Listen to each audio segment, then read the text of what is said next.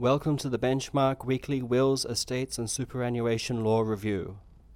On Friday, the 1st of December 2023, Seaken and Magira and Anor, Court of Appeal of South Australia. Grant of probate in solemn form revoked where the propounder of a later will had had a limited opportunity to be heard. Braz and Hostplus Proprietary Limited, Federal Court of Australia.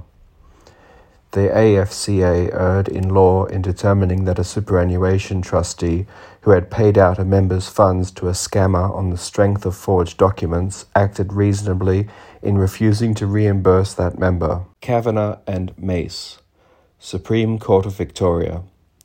Executor of a deceased estate passed over on the basis that she had mismanaged the estate and exposed it to liability, had neglected her duties to preserve the assets of the estate, that she had a conflict of interest, and that she was of bad character. Sullivan and Gregg, Court of Appeal of Queensland. Trial judge had not erred in holding that a deceased had testamentary capacity and that she had known and consented to the contents of the will. Thank you for listening.